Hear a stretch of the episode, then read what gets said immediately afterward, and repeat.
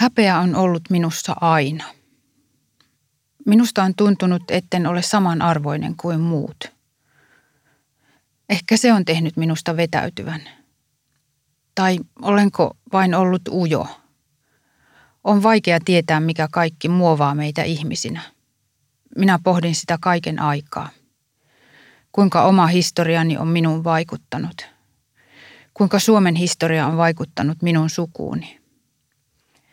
Mikrohistoria on pienten ihmisten, perheiden ja sukujen historia, ja se on minun intohimoni. Erityisesti minua kiinnostavat sodan ja muiden kriisien vaikutukset sukupolvien ketjussa. Olen ammatiltani kirjailija, ja tässä ohjelmassa kuulet minun mikrohistoriastani. Olen Sirpa Kähkönen ja olen tänään Radio Suomen kutsuvieraana. Tervetuloa mukaan. Synnyin Kuopiossa vuonna 1964. Synnyin köyhään työläissukuun, jossa oli suuria salaisuuksia. Pienenä en toki tiennyt, että olimme köyhiä. Minulla oli ruokaa ja vaatetta, mummoni ja ukkini hoitivat minua ja minä leikin toisten samanlaisten lasten kanssa. Vasta kun menin kouluun, aloin ymmärtää, että ei ollutkaan kovin hienoa asua vanhassa puutalossa. Hienompaa oli asua rumissa uusissa kerrostaloissa.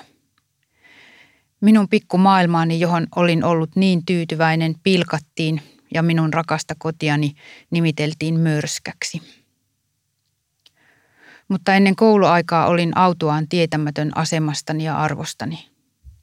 Ensimmäiset 4 elinvuottani olin aamusta iltaan äitini vanhempien hoteissa. Päiväkoteja ei ollut ja äidin oli käytävä töissä. Mummo ja ukki olivat vielä melko nuoria. Ukkini Lauri oli 60 ja mummoni Anna 53, mutta sisältä he olivat jo kuluneita. He olivat traumatisoituneita ja haavoittuneita, mutta heidän haavansa ja arpensa eivät näkyneet päällepäin.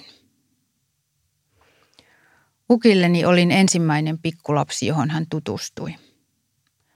Hän oli ollut mukana talvisodassa, jatkosodassa ja Lapin sodassa, ja niiden vuosien aikana hänen pienistä imeväisistään oli kasvanut leikki-ikäisiä lapsia. Eikä hän sittenkään ollut kovin läsnä oleva isä, kun hän palasi vihdoin sodista.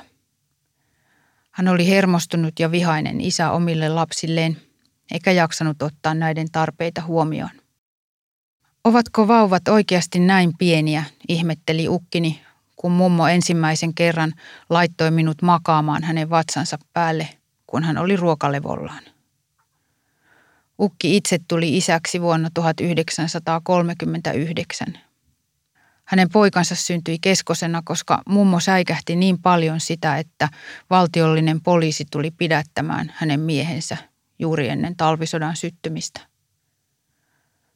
Kuulusteluissa ukkini sanoi, että hän oli oppinut läksynsä vankeusaikanaan Tammisaaren pakkotyölaitoksessa 1930-luvulla.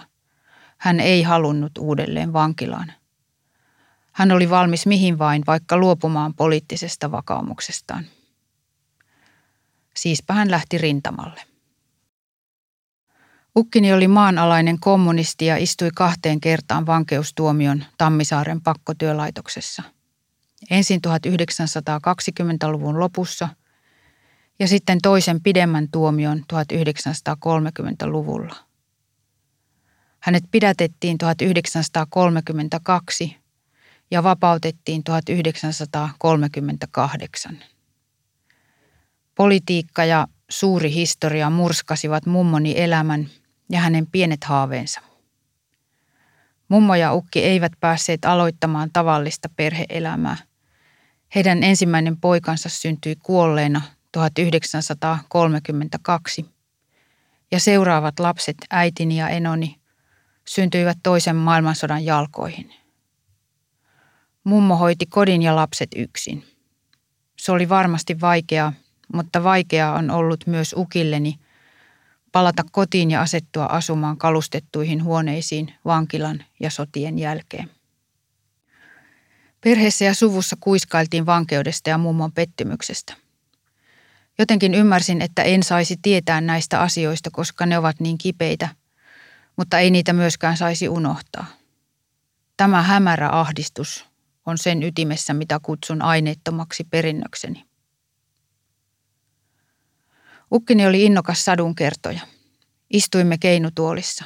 Minä olin hänen polvellaan ja hän keinui ja kertoi usein 3 veljeksestä, joista nuorin oli viisain, vaikka muut pilkkasivat häntä eivätkä ottaneet häntä mukaan. Ukki improvisoi. Hänellä oli valtava varasto kertomuksia, joita hän käytti yhä uudelleen. Se oli eräänlaista kirjallista kierrätystä. Kaikki hänen lukemansa, kaikki hänen kokemansa, kaikki muiden kertoma oli hänelle käyttökelpoista. Sitä kautta minulla on yhä yhteys suullisen kansanperinteen maailmaan, missä kaikki tärkeä välitettiin eteenpäin kertomusten, satujen, runojen ja laulujen avulla. Sanan mahti oli suurin lahja, minkä sain ukilta. Vasta vuosia myöhemmin ymmärsin, että hän kertoi kaiken aikaa siitä, mikä piinasi häntä ja hänen sisaruksiaan. Siitä, mistä ei voinut kertoa, mutta mikä kaiken aikaa vaikutti taustalla, kaikissa hänen lapsuuden perheensä suhteissa. Ukkini kuoli 1971 mahasyöpään. Hän ei koskaan käynyt lääkärissä, koska vankeusaikana hänet ja hänen vankitoverinsa pakkoruokittiin erittäin väkivaltaisesti lääkärien avustuksella. Hän traumatisoitui tästä pahasti. Ukin kuoleman jälkeen mummo poltti kaikki Ukin paperit meidän suuressa kaakeliuunissamme. Vasta paljon myöhemmin tajusin, että mummon täytyi olla peloissaan. Hänhän oli kokenut kotietsinnän 1930-luvulla, kun ukki pidätettiin. Mummo ei itse ollut lainkaan poliittinen henkilö. Mummo, jonka minä tunsin, halusi vain elää omaa pientä elämäänsä, viljellä kukkia ja perunoita ja marjoja siirtolapuutarhassaan. Hän halusi tehdä käsitöitä ja kuunnella vanhaa kaunista putkiradiota nimeltä Maestro, jonka hän oli ostanut 1950-luvulla. Mummo poltti historian. Kaikki olisi joutunut unohduksiin, ellei Hildaa olisi ollut. Hilda oli Ukin sisar eikä hän polttanut mitään. Aikuisena sain käsiini pienen laatikon. Siihen Hilda oli säästänyt valokuvia, joissa oli mystisiä omistuskirjoituksia. Esimerkiksi muisto Leningradista Hildalle 25.3.1925 Elias ja Klaara. Ja kuvassa seisoi vierekkäin 2 kaunista, laihaa, nuorta ihmistä, suuri innostus silmissään ja koko olemuksessaan. Nämä 2, Elias ja Klaara, olivat sen hiljaisuuden keskipisteessä, jonka minä olin aina aistinut. Äitini oli nuorena yrittänyt kysyä näistä 2, kun oli löytänyt heidän kuvansa jostain albumista tai laatikosta. Mutta kukaan ei halunnut vastata hänelle. Hilda-täti oli vain äsähtänyt, etkö tuota tiiä. Olisi pitänyt tietää, mutta ei kerrottu, ja kysyä ei rohjettu.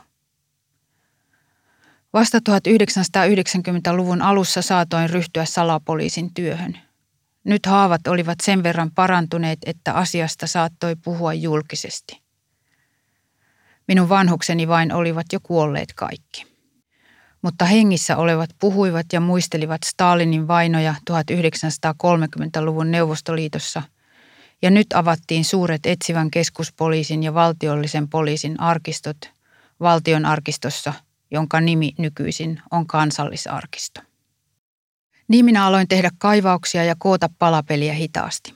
Arkiston suojissa aloin tutkia pientä historiaa, oman sukuni menneisyyttä ja sen monia kytköksiä suureen historiaan. Löysin myös hiljaisuuden ja syyn vaikenemiseen niin omassa suvussani kuin laajemminkin Suomessa. Ukkini lähti Neuvostoliittoon vuonna 1925. Hänen isoveljensä Elias eli jo siellä vaimonsa Klaaran kanssa. He olivat menneet sinne salatein, osan matkaa hiihtämällä, heti sen jälkeen kun Elias oli vapautettu punavankileiriltä 1920-luvun alussa. Ukkini oli 14 vanha, kun sisällissota syttyi, eivätkä hänen vanhemmat veljensä ottaneet häntä mukaan sotaan. mutta ukki radikalisoitui nähdessään sisällissodan loppuselvittelyt, Kuopion vankileirin olot ja ylipäätään sen, miten ihmiset kohtelivat toisiaan kriisioloissa. Oikeushistorioitsija Martti Lehti on todennut, että vuosien 1902 ja 1904 välillä syntyneet miehet muodostivat 1920-luvulla Suomen tasavallan väkivaltaisimman sukupolven. Ukkini oli syntynyt 1904. Hänestä tuli radikaalin kommunistisen liikkeen kannattaja varusmiespalveluksensa aikana, ja hän lähti Neuvostoliittoon sen jälkeen, kun värväri nimeltä Jalmari Rasi oli tullut hänen työmaalleen sahalle myöhäissyksyllä 1925. Ukista tuli punaupseerikokelas Leningradiin. Hän ei pitänyt elämästä siellä. Hänellä oli vaikeuksia sopeutua puna-armeijan kurinpitoon. Hän pakeni kadettikoulusta ja palasi Kuopioon. Hänen veljensä Elias jäi Neuvostoliittoon ja hänestä tuli suksitehtaan johtaja ja poliittinen vaikuttaja Petroskoin suomalaisyhteisöön. Stalinin vainojen aikaan hänet vangittiin ja häntä kidutettiin julmasti ennen kuin lähetettiin Krasnojarskiin, missä hän kuoli. Vaimo Klaara oli kuollut 1920-luvulla sydänsairauteen. He eivät koskaan saaneet enää nähdä vanhempiaan, eivätkä kotimaataan. Eivät Neuvostoliittoon lähteneet välttämättä kieltäneet suomalaisuuttaan. Olen kirjallisessa tuotannossani halunnut näyttää, että nämä ihmiset, joita pidettiin maanpettureina, rakastivat kotimaataan, kieltään ja kansansa. Luultavasti ukki kärsi valtavasta syyllisyyden tunnosta veljensä vuoksi. Hänhän oli paennut Neuvostoliitosta ja sillä tavoin osoittanut olevansa aatteen petturi, kenties jopa vakooja. Voi arvata, miten tämä pako vaikutti Eliaksen vangitsemiseen, kuulusteluun ja tuomioon Stalinin terrorin aikaan. Sodan jälkeen ukkini ryhtyi välittömästi etsimään Eliasta ja toista isoveljään Aarnea, joka oli myös lähtenyt Neuvostoliittoon ja tullut surmatuksi siellä. Kommunistisen puolueen paikallisosasto Kuopiossa vetosi ylempiin tahoihin, jotta ukki saisi matkustaa Neuvostoliittoon etsimään veljiään. Lausunnossa todetaan, että ukki oli täysin katkeroitunut veljiensä kohtalosta, mutta ei syyttänyt Neuvostoliittoa. Oli katkera, ei syyttänyt ihannevaltiotaan. Tämä sielullinen ristiriita on ollut polttoainetta kirjailijan työlleni. Hilda täti suri, murehti veljiään. Äiti muistaa, miten Hilda luki vankileirien saaristoa 1970-luvulla saadakseen tietää edes jotain. Koska Neuvostoliitosta ei ollut tullut mitään vastausta tiedusteluihin, ei edes Punaisen ristin kautta. Hilda koitti ymmärtää, miksi oli käynyt niin. Mitä varten hänen älykkäät, eteenpäin pyrkivät veljensä oli tapettu? Tämä raskas kysymys jauhoi kaikkia lapsuuteni keskeisiä henkilöitä ilman sanoja. Opin tuntemaan nimenomaan ukin historian, niin hänen omien kertomustensa kuin myös kuiskausten ja vihjausten kautta. Hiljaisuus puhui myös. Mummon trauma oli pienempi, niin luulin pitkään. Mummo oli kestävä, sitkeä ja vahva. Hän sai kaiken kasvamaan, mutta hän ei ollut yhtä kova kuin ukki. Hänellä oli pehmeitä esiliinoja ja kauniita leninkejä ja nailonsukat, jotka kiinnitettiin liiviin sukkanauhoilla. Hänellä oli siniset silmät ja vaalea kiharainen tukka, jonka hän kampasi vedellä saadakseen kiharat kuriin. Mummo alkoi puhua vasta ukin kuoleman jälkeen. Minä olin usein yötä mummon luona ukin kuoleman jälkeen. Mummo tunsi itsensä yksinäiseksi ja hänestä oli mukavaa pitää minua yövieraanaan. Me nukuimme hänen levitettävässä sängyssään. Hän sanoi aina, nyt tehdään tilat. Ja sitten hän avasi vuoteen meille kahdelle. Hänen mankeloidut lakanansa tuoksuivat hyvältä ja tyynyliinoissa oli valkeat nimikoinnit. Mummo heitti minun päälleni paksun silkkitäkin, jonka päälle käännettiin pitsikoristeinen lakana. Hän siveli käsiinsä lemon juicen glyseriin voidetta ja sipaisi mentolin tuoksuista viksalvaa minun rintaani, että hengitys kulkisi yöllä hyvin.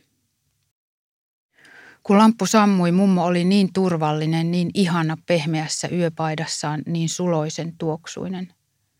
Ja juuri silloin, lempeän pimeän keskellä, hän alkoikin kertoa sodasta. Hän veti syvään henkeä, yritti pidätellä itseään, mutta päästi sen sitten valloilleen, itkun. Kaikki ne kyyneleet, joita hän oli pidätellyt vuosikausien ajan. Oli hirveä kuulla hänen itkevän, sillä hän oli minun turvallisin ihmiseni. Mutta nyt hän olikin rikki. Hän oli pieni.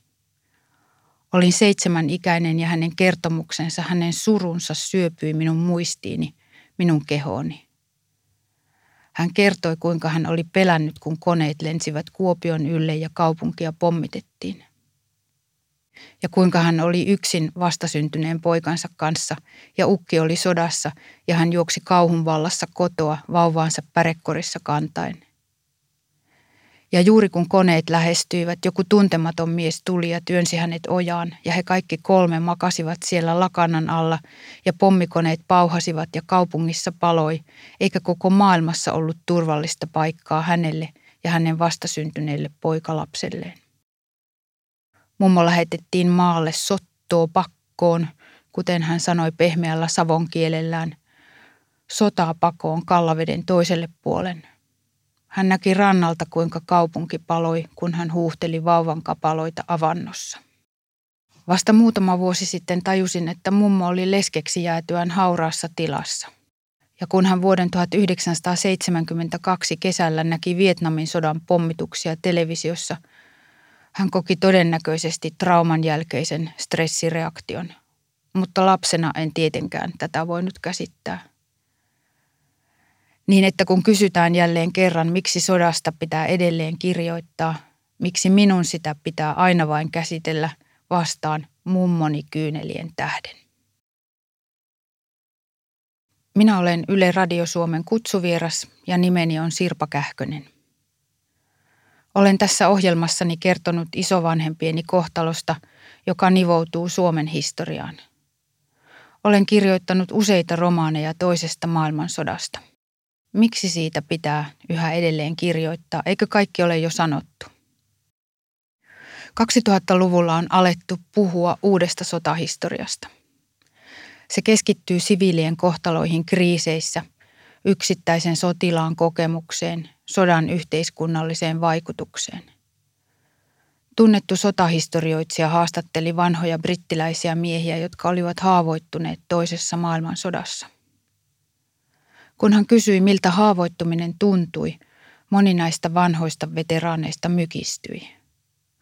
Kokemukselle ei ollut sanoja. Sen sijaan ruumis alkoi puhua. Miehet vapisivat, kalpenivat, hikosivat, jopa itkivät. Kärsimys oli kirjoitettu ruumiiseen ja arkistoitu sinne. Trauma oli niin syvällä, että se oli sanaton, niin kuin mummoni kyyneleet. Pienen historian kirjoittaminen ei ole merkityksetöntä. Naisten, lasten, vanhusten, koirien, hevosten ja lehmien sodan kuvaaminen. Sillä sota haavoittaa kaikkia, ei vain rintamalla taistelevia. Koko yhteiskunnan rakenne murtuu, kun perheet rikkoutuvat ja nuoret ihmiset saavat kantaa liian suuria taakkoja. 1900-luvun alussa syntynyt sukupolvi sai Suomessa kantaakseen raskaimman taakan, mitä voin kuvitella. Sisällissota ja toinen maailmansota seurasivat toisiaan ja verottivat ankarasti nuorten uskoa vapauden mahdollisuuteen. Elämän parhaat vuodet kuluivat monilla ankaraan selviämistaisteluun. Ukkini kirjoitti oma elämä kerrallisessa tekstissään. Talvisodan jälkeen hiihdin kotiin pitkän matkan hirveiden täilaumojen saattelemana. Seuraavana päivänä menin pajaan töihin. Vatsakivut olivat ankarat. Vähän väliä piti heittäytyä selälleen ja valella vatsaa kylmällä vedellä. Sodasta kotiin ja seuraavana päivänä töihin. Eikö se kerro paljon meistä yhä edelleen? Me suomalaiset olemme sanomattoman urheita, työteliäitä ja kaikkein venyviä. Sen me olemme oppineet esivanhemmiltamme. Koko sodan jälkeinen Suomi olisi tarvinnut kylpylälomia, hierontaa, sylissä pitämistä, hoivaa ja hellyyttä. Mutta sota-aikana ja sen jälkeen meillä toisteltiin usein, taakseen ei pidä kääntyä katsomaan. Mennyttä ei pidä ryhtyä murehtimaan. Masennukseen ei ole varaa. Naisen hyve oli vaieten kärsiä menetyksensä. Miehen hyve oli uhrata elämänsä. Lapsen ja vanhuksen hyve oli olla vaivaamatta ketään. Nyt on vihdoin tullut aika katsoa taakse pelotta ja valita tietoisesti, mitä hyvää säilytämme menneestä ja mitkä taakat laskemme jo maahan ja jätämme taaksemme. Siksi minä olen mummon kuumia kyyneleitä polttoaineenani käyttäen kirjoittanut pienestä kaupungista ja sen asukkaista toisen maailmansodan aikana. Olen saanut kirjoittamiseen voimaa ukin pettymyksestä, katkeruudesta ja vihasta. Ja mummon surusta, yksinäisyydestä ja sitkeydestä. Jos ukkini omistautui politiikalle ja vallankumoukselle, niin minä olen omistautunut taiteelle ja historian tutkimukselle. Se on ollut minun tapani pyyhkiä pois häpeää ja pyrkiä osalliseksi yhteiskunnasta. Se on ollut minun tapani uuttaa surua ja menetyksiä sanoiksi, joiden kautta ihmiset pääsevät lähemmäs toisiaan. Pelko ja häpeä liittyvät intiimisti näihin salaisuuksiin, jotka periytyvät joskus sukupolvien takaa. Niistä kertominen on usein ollut täysin kiellettyä, mutta saduksi, kertomukseksi muutettuna paha ja hirveäkin asia on mahdollista ottaa pelotta vastaan. Kotikaupunkini Kuopio on kadonnut. Kaikki pienet puutalot, joissa minä ja sukuni olemme asuneet, on purettu.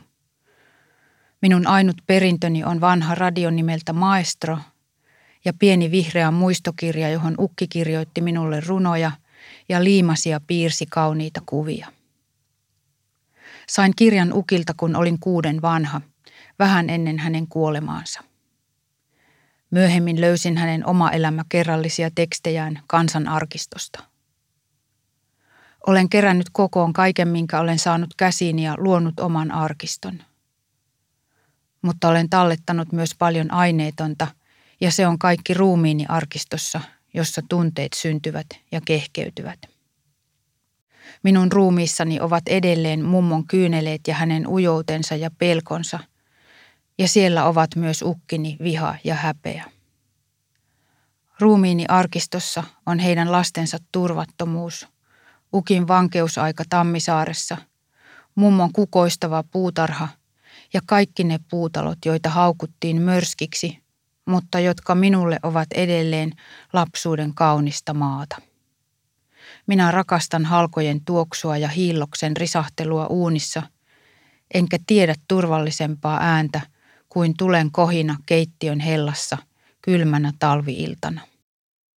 Siksi minä palaan hetkessä Kuopioon puutalokotiini, kun keväisenä iltapäivänä avaan puukerrostalon oven Helsingin Vallilassa ja vastaani tulvahtaa vanhan talon talven viileä lehahdus, kauan eläneen rakennuksen määrittelemätön haju, puun ja ihmisen yhteiselämän lemu, hirsien riiveen pinkopahvien tuoksu, seiniin uuttunut surujen ja ilojen sekoitus, ullakoille ja kellariin kertyvän salaperäisen elämän jätteen yhdistelmä. Tämä aistimus ei ole pelkästään miellyttävä, vaan muistuttaa vahvasti myös katoavaisuudesta. Olen kertonut sinulle tänään siitä, miten historia kirjoittuu meihin. Miten muutamakin sana voi joskus saattaa kuulijan tarinan alkuun ja miten vihjauksista ja kuiskeista muodostuu kertomuksia. Mutta entä jos sanoja ei ole ollenkaan? Ehkä sinäkin tunnet jonkun, joka ei koskaan kerro asioistaan mitään. Minun lähelläni oli 2 isoäitiä. Toinen heistä suri ja puhui. Toinen, isäni äiti, ei koskaan kertonut menneestä sanaakaan. Ehkä sen vuoksi olen vasta aivan äskettäin käsittänyt olevani myös Karjalasta lähteneiden evakkojen jälkeläinen. Isäni äiti, niin kuin koko hänen sukunsa, joutui jättämään kotinsa ja omaisuutensa Karjalaan. Muistot polttivat ja tekivät kipeää. Minulla ei lapsena eikä nuorena ollut avainta evakon hiljaisuuden lippaaseen. Olen joskus kutsunut itseäni moderniksi evakoksi. En voi koskaan palata taloihin, joissa kaikki tärkeä tapahtui minulle, joissa minun perustani laskettiin, joissa minulle sanottiin ne kaikkein tärkeimmät sanat. Kuitenkin on ollut liioiteltua kutsua itseään evakoksi vain sen vuoksi, että kotiseutu on muuttanut muotoaan rajusti ja pysyvästi. Minua ei ole pakotettu lähtemään kotoani sodan vuoksi. Suomessa ei 1970-luvulla lapsuuteni aikana ollut tarpeeksi ymmärrystä sille, mitä Karjalasta lähteneet ovat joutuneet kokemaan ja millaista haavaa he ovat joutuneet hoitamaan. Suuri ihanteeni kirjailija Eeva Kilpi innoitti minua käsittämään tämän, kun hän julkaisi teoksensa Rajattomuuden aika vuonna 2001. Rajattomuuden aika on lapsuusmuistojen syvää virtaa ja evakkokokemuksen syvällistä käsittelyä. Olisin niin toivonut, että minun evakkoisoäitini olisi saanut lukea tämän kirjan. Ehkä sen kautta olisimme kyenneet yhdessä käsittelemään, suremaan ja vihdoin lääkitsemään sitä haavaa, jonka suuri historia häneen löi. Kirjallisuus on siihen verraton väline. Se antaa sanat paitsi yhden ihmisen avuksi, myös sillaksi ihmisten välille. Olen itse ensin lukemalla ja sitten kirjoittamalla luonut itselleni maailmoja, joihin saan mennä piiloon ja turvaan. Olen halunnut kertomalla toimia kuin ukkini, joka jakoi katkerasti ostettua viisauttaan ja tietoaan sadunkertojan ikiaikaisin välinein. Kertomuksen turvallisuus ei ole aina helppoa ja päätä silittävää. Kauheimmatkin asiat, kuten ihmisten julmat kohtalot vainojen ja kansanmurhien ja pakolaisvirtojen aikakausilla, voidaan kertomalla jakaa. Kertomus antaa sanat surulle. En koskaan saa tietää, mitä evakkoisoäitini kätki sanattomuuteensa. Yksikään arkisto ei sitä koskaan tule minulle kertomaan.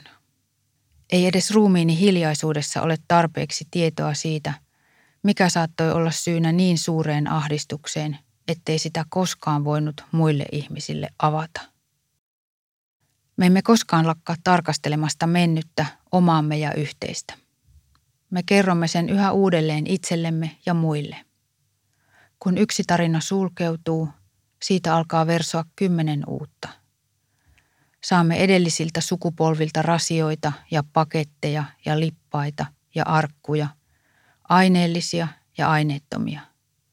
Niitä kantaen me vaellamme täällä maailmassa. Sanat eivät ole ainut tapa välittää tietoa menneestä. Myös ruumis kuiskaa, huutaa, valittaa ja iloitsee. Mutta vain sanojen kautta voimme jakaa koetun, perityn, yhteisen ja kaikkein yksityisimmänkin. Kerro sinä tarinasi eteenpäin. Sana on kaunein lahja. Minä olen sulkenut ukkini vihreän muistokirjan. Olen nyt matkalla isäni äidin sanattomuuteen, siihen miltä tuntuu elämänmittainen pakomatka kotoa. Ihmisen perspektiivi kääntyy nurin elämän kuluessa. Kun elettyä on vasta vähän, katse suuntautuu tulevaan ja tietoisuus on toiveikkuuden sävyttämä. Jos vaikka nyt onkin vaikeaa, voin tehdä tulevasta paremman. Nyt kun olen 54-vuotias, olen kääntänyt katseeni taaksepäin ja elämän asennetta on alkanut sävyttää surumielisyys. Olen alkanut nähdä, miten monesta sattumasta ja menetyksestä yksittäisen ihmisen lyhyt historia muodostuu ja miten ankarasti historia on kurittanut edellisiä sukupolvia. Minun osani on ollut paljon helpompi kuin edellisten sukupolvien. Minun kipuni on ollut mahdollista tulla näkyviin, koska olen saanut kirjoittaa, puhua, opiskella ja liittyä yhteiskuntaan monin eri tavoin. Lähtökohdistani olen saanut ponnistaa niin pitkälle kuin voimani ovat riittäneet. Haluan siksi tehdä kunniaa niille, jotka ovat hiljaa tehneet työnsä, vaikeuksien varjossa, kipujen koettelemina. Heistä ei ole jäänyt merkkejä tähän maahan. Talotkin, joissa he ovat eläneet, on hävitetty. Koska ne talot olivat niin merkityksettömiä, että tyhjä tila oli parempi kuin niiden olemassaolo. Tyhjällä tilalla on kenties haluttu viestiä, että taloissa eletty elämäkin olisi ollut merkityksetöntä. Koska itse ajattelin toisin, koska itse olen kunnioittanut sukulaisiani ja läheisiäni ja pitänyt heidän elämäänsä arvokkaana, olen ottanut työkseni ja tehtäväkseni näyttää, että mörskiksi haukutuissa taloissakin asui ihmisiä toiveineen, tunteineen, tavoitteineen ja suunnitelmineen. Ehkä on niin, että mennyttä kaivatessamme kaipaamme paitsi sitä, mikä kerran oli, myös sitä, mikä koskaan ei ollutkaan. Jotain, mitä olisimme kovasti itsellemme tarvinneet. Lapsuuden täyttymystä, jota vailla aina kuljemme täällä. Olen Sirpa Kähkönen ja olen tänään ollut Radio Suomen kutsuvieraana.